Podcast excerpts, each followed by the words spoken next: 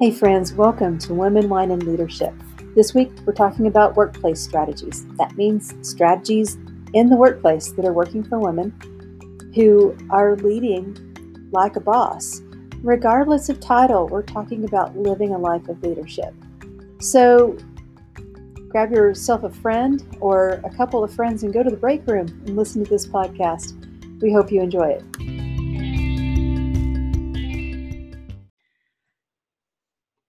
Today's podcast features Paula Martin, the founder and chief executive officer of the Matrix Management, our chief creative officer. Did I get that right?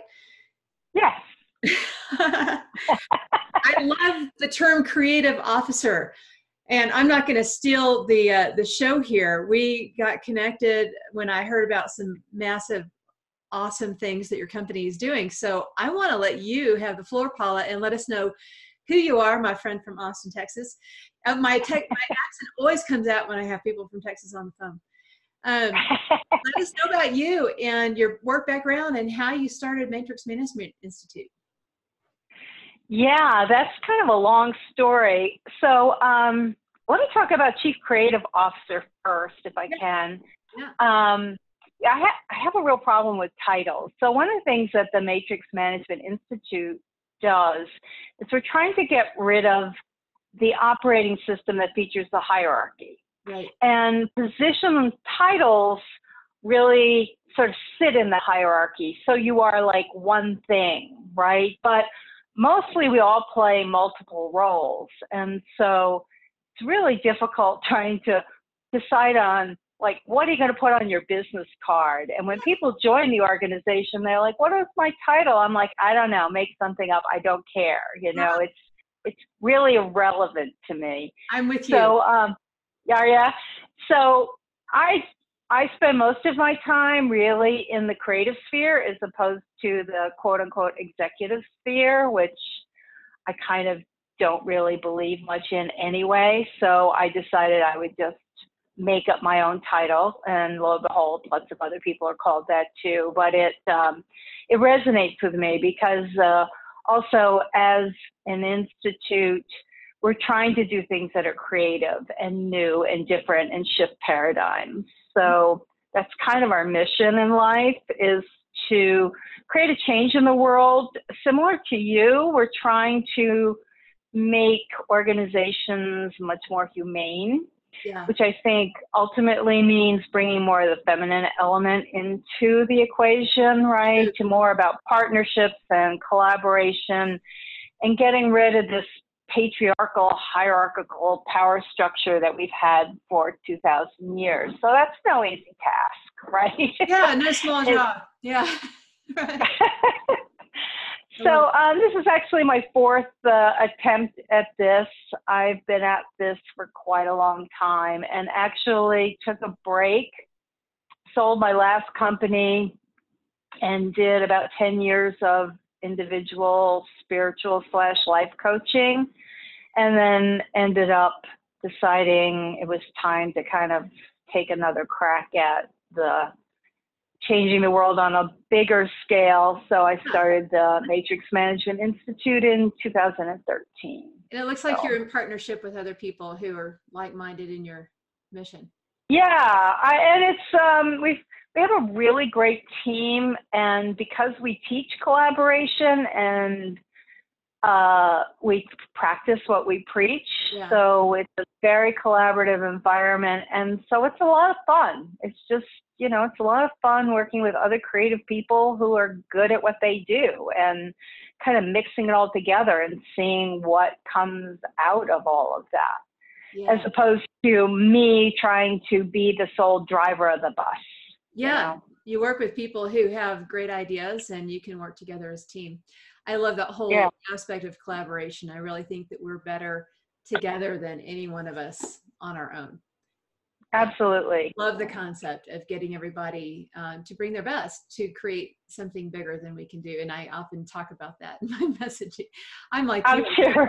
I try on new titles all the time. I just really am not uh, married to titles. And if I believe another title is going to match what I'm doing this week or this month, I'll just switch it because I want people to know it's not about a title and and i actually feel a little bit weird about creating a company and then calling myself ceo I mean, um, I feel like it, it there's there's a message in there that kind of bothers me. And yet you know i also work with um, other business strategists on how to be the ceo of your small business. And it sounds like you've done that successfully four times. Um, i'm curious to know how you have managed your small business like a boss um, what was it also that that caused you to go from that independent coaching back into changing the workplace? It's a big switch. Um, well i've kind of always been uh, well we've been on this i guess it's sort of two pronged path. One is sort of how do you shift organizations this is kind of where i started in the training consulting sphere and did that for a long time but I'm also very interested in the personal transformation sphere. Um, so, like, we have a, an operating system that we introduce into organizations that has sort of two parts to it. One is the organizational system side, and what do you need to do to what do you need to change on the organizational side if you're really going to break this hierarchy down? Yeah. And the other is the leadership side. So a lot of companies focus very much on the leadership side, right. that sort of individual transformation, which is important.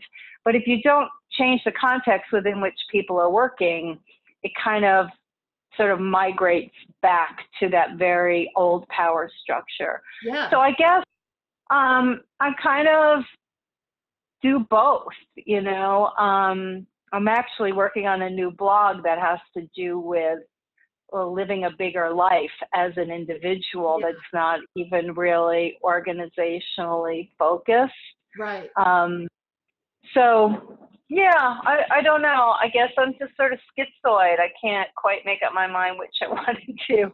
But I, but the thing about starting a new company again was um, and and I can't repeat on air what my husband said to me when I told him I was going to start another company. He thought I was out of my blank mind. Mm-hmm. But yeah. there's some things that you know, so so I'm very purpose driven. So yeah. If my purpose is such that I can't do it on my own, and I do enjoy working on my own, but it it takes a team of people, then you need an organization. And individual coaching I could do very easily on my own, and I enjoyed it. But sort of, if you want to change the nature of how organizations operate on a global scale, that's not something mm-hmm. you can do by yourself, right? So, True. Um, so then you're kind of back into running an organization, which uh, you know is hard. it's not yeah. easy right because there's the work yeah. and then there's the running the business part of it are you, are you hmm. have full-time employees how many employees do you have um, we have um, we don't use employees we use all subcontractors but um, many of them are full-time so okay.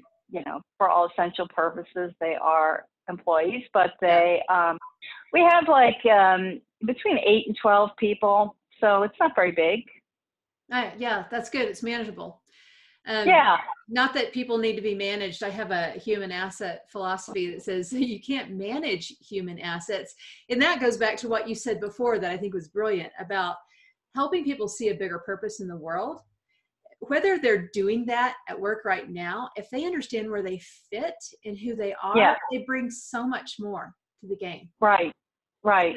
And I think I mean, for me, purpose is the inspiration and the driver, right? So right. I can't sort of manufacture this uh, drive and inspiration I have waking up every day right. and excited about working. And I work every day. I worked yesterday. It was Christmas. I don't I don't do holidays, so it's just one day where there's nothing open and I can't go out to eat. But um, so I work every day. I work on vacations. I love working. I love what I do.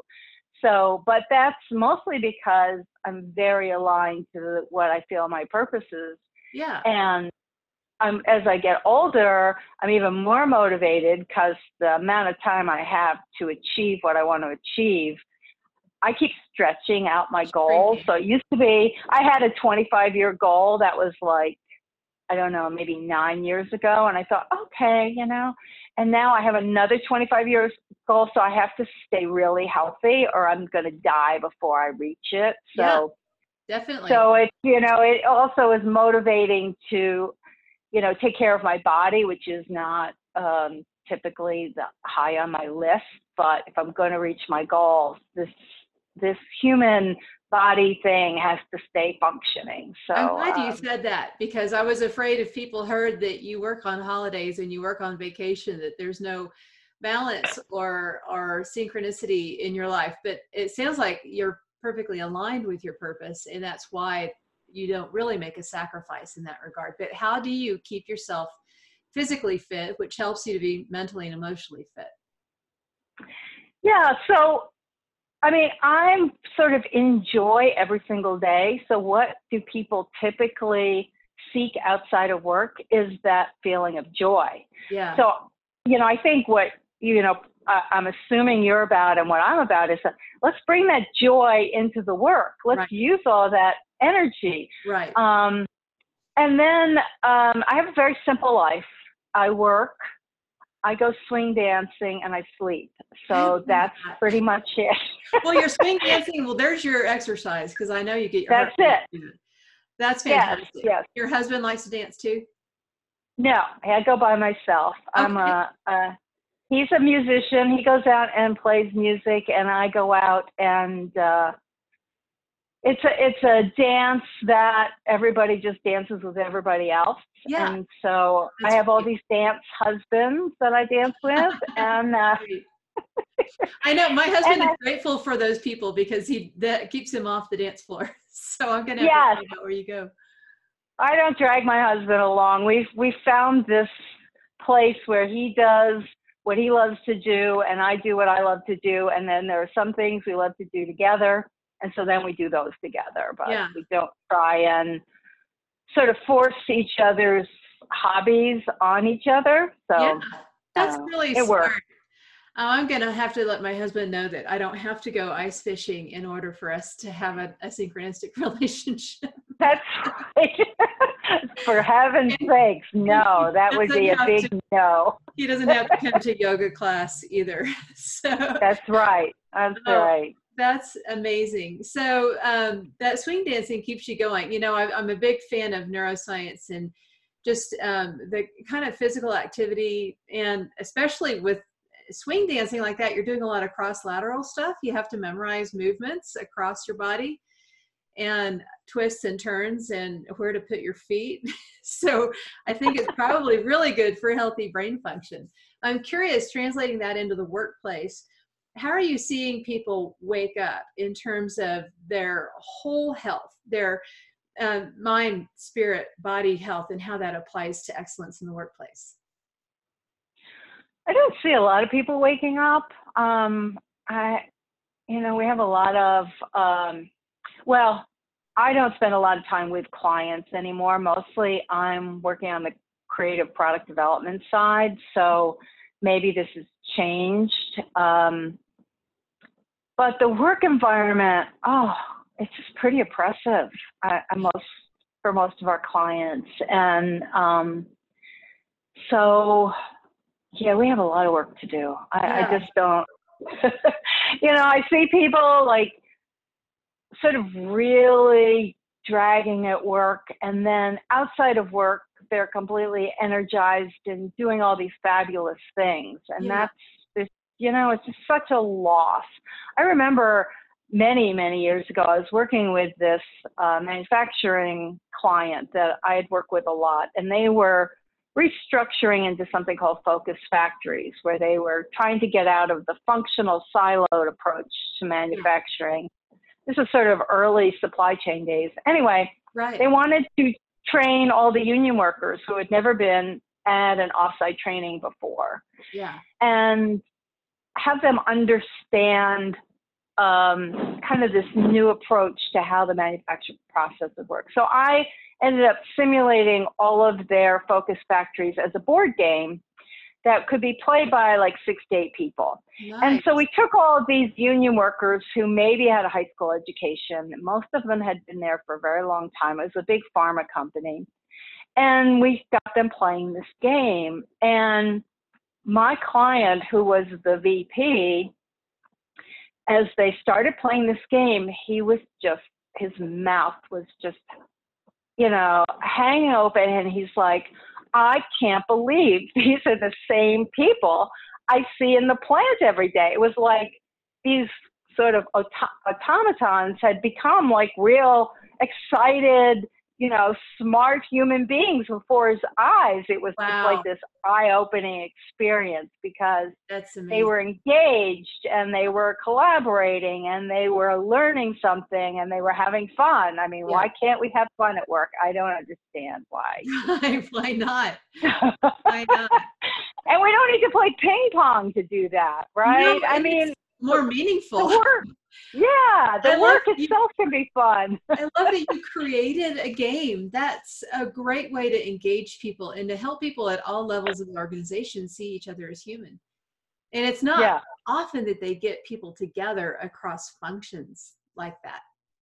That- that's yeah. amazing. And there was a lot of learning out of there. And I've created games throughout my career. In fact, we're developing a whole bunch of different training games so that people can actually, in groups, train themselves. They don't need a trainer. yeah, um, we're using this concept of having a game master.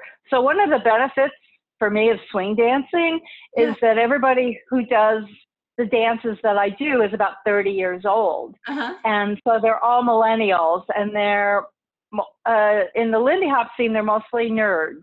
They're all software engineers. And so they love playing strategy board games. So I get invited to these parties where we play board games. And um, so I'm kind of, I've kind of been absorbing this millennial mindset. I really like millennials. And I think the workplace, I think they're leading the change I hope will happen in the workplace. Yeah. And uh, so we've been trying to create games that would work for them Mhm. so that you could play a training game with a group of friends at lunch and learn how to do things like collaborative project leadership or collaborative decision making kind of thing. So I'm excited about that. Yeah. oh, that's fantastic. That's Yeah. um, the really i think that's the training of the future um, did you see that uh, harvard business review article that said leadership development doesn't work we used to quote that all the time when i worked for the center for creative leadership because it's so true that Yeah. on its own you know the same rote you know assessment understanding things if you can't find a way to apply that and engage people in meaningful activity it's, it's really not not going to work I love Yeah. that.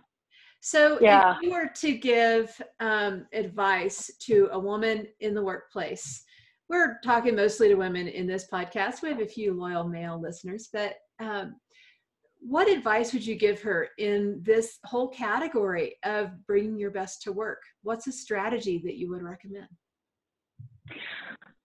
Well, I'm, you know, I, I think that the the whole collaborative approach to working is really something that, for a lot of women, sort of syncs up anyway.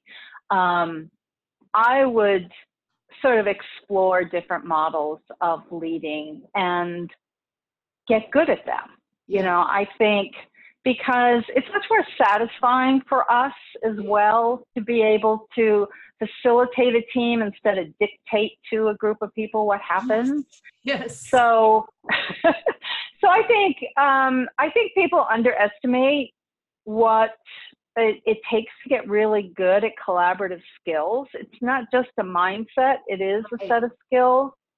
And I'm really interested in the whole subject of mastery and sort of Mhm. getting joy out of mastering something. I think I learned that also from dance because it's Yeah. a very been a very uh, challenging journey to get good at something that you start off from ground zero. So, um, so I would say, you know, the the nice thing about mastery is that you don't expect to be great at it to begin with. There's those 10,000 hours of practice that you need. yeah. And if you can apply that within something within work, it doesn't have to be collaborative leadership, but pick something yeah. that fits with you and that, you know, you can find some joy in and and work at that. Get hmm. really good at it. What do you think? Yeah, you hit on a really important point. When you go to take dance lessons, you don't expect to be the best in the room. You really right. came to learn and you have an open mind and you're curious about new approaches. And a lot of us forget that in the workplace because we think we need to prove that we already know stuff. Right. And as long as we're really addicted to being certain about the right answer, we're not going to yeah. achieve collaboration. So I yeah. love the approach. If I could walk into a workplace scenario or even a board that I serve on and say, I'm going to show up curious as if I'm here for a dance lesson. I want to yeah. ask people to under to, to explain their point of view. I want to understand them, and I want to try a new way if it might be better than mine. Yeah, no, I think you know whatever you know we're all different right? We have different things that sort of ring our chimes that mm-hmm. get us excited. Right. you know grab onto those and work with it and expand that you know? Right. forget about all your weaknesses really. Like work on what you know you you you've inherited you've acquired you know what is inherent to you i guess. And yeah. sort of finding those little you know parts that make you sing and feel joy. I'm all about the joy, you know, whether it's choosing clothes, the what's the woman's name with the spark of joy, the organizer woman, I loved her, you know, like I went through my closet after I saw her program. Really? Um, really? Marie, whatever her name Marie, is. Uh, yeah. Uh, yeah, I know. I know the name Marie Kondo. Yeah, right. Yeah. If yeah. yeah. You, yeah. I went through my whole closet. I threw everything into the little, middle of the floor and I started, just bring me a spark of joy? And uh, so do the same thing at work, right? Does what I'm doing give me a spark of joy? Right. If so, expand that. If it doesn't, let somebody else who does get a spark of joy do that. Absolutely. And you know what? When we take hold or, or we try to hang on to responsibilities that don't bring us joy, because yeah. we're doing it out of some sense of obligation or responsibility. We don't realize yeah. that we might be depriving somebody of that responsibility who would really love to have it. So that's right. telling my coaching clients, ask for what you want. And and you know, if you're if you're doing a role that doesn't feel comfortable to you or just doesn't feel synchronistic with who you are, let your boss yeah. know. I need to phase this out of my responsibility and give it to somebody else so I can do what I do best. It's yeah. a worthy yeah. question to ask. yeah. Fantastic. I think that's why why we have so much fun at work because we kind of align what we're doing around what everybody is good at. So um, what everybody loves to do and what they're good at, as opposed to trying to impose some goal that doesn't fit us onto our group. yeah, yeah, or try to squeeze somebody into a job description. And yeah, exactly. to extent, there are job descriptions that need to be fulfilled, but I think a good manager knows how to see talent in people, maybe untapped talent in people, and rewrite those jobs over time. Yeah, for I sure. I love that. Well, we're we're getting down to the part where we ask my favorite question. You're wondering why women wine in leadership? What in the heck does wine have to do? Well, I just I like wine, so I was trying to find an excuse to involve it in and honestly, I can see that from all the bottles on your shelf. Yes, you can see the bottles on my shelf, and the sign there. Always do what you're afraid to do. That's a sign that I use at my life strategy retreats. It's a wine tasting retreat, and we stick that up by the podium. And it's a reminder that all of us are learning, and if we're not doing something that scares the heck out of us, then we're probably not challenging ourselves enough. And, exactly. Um, I also found that because I read a lot about wine, I see a lot of similarities between how a, a good wine is cultivated and really good leadership. Um, and part of it, the harmony part, is the collaboration you're talking about. You know, a, a good wine has harmony, a really fine wine, harmony between the acidity and the sugars and all of the different factors that make up a wine. um, synchronistic. You know, it it does its exercise. it does the things that make a great healthy. Um, but um, it also handles complexity um, really well. And I think um, that's why I bring the wine analogy in. And I always like to ask, what's your favorite wine? And I like the question that you brought up um, when we had our little conversation earlier. Does it have to be a single wine? Because wine is more about the experience. And I want you to explain that about when. Yeah. I'm not a I'm not a wine connoisseur. Um, I like wine, and I was thinking about this question, and I thought, you know, it really has much more to do with the context within which I'm drinking wine. And yeah. so the what I was thinking about was being on vacation um, with my husband. That's one of the things we do well together is vacation and while I'm working. And um, and we were in this little town north of Barcelona on the Mediterranean called Tossa del Mar, and it was sort of off season, and there were lots and lots of restaurants with all these outdoor patios, um, and there was hardly anybody in them. And they made this great paella, and every night I would go out and they would make this homemade sangria, and it was just the best it was just, it might not be the best sangria ever, but the whole atmosphere and just sort of being in this relaxing, quiet place and getting ready for the paella, that was my favorite wine. I love so, that. I love that. I totally get it. A lot of it is where you consume it and the conditions around it. And I've had wines in certain places.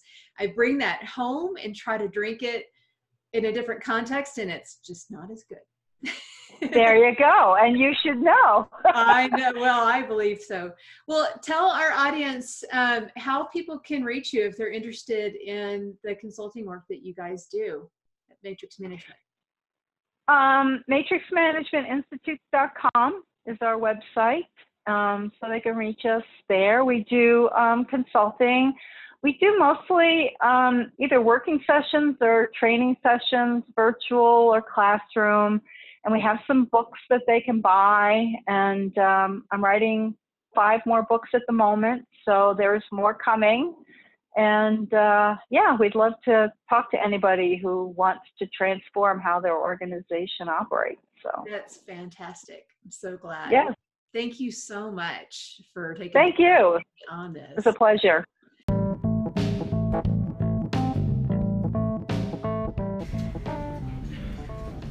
I hope you enjoyed this edition of Women, Wine, and Leadership.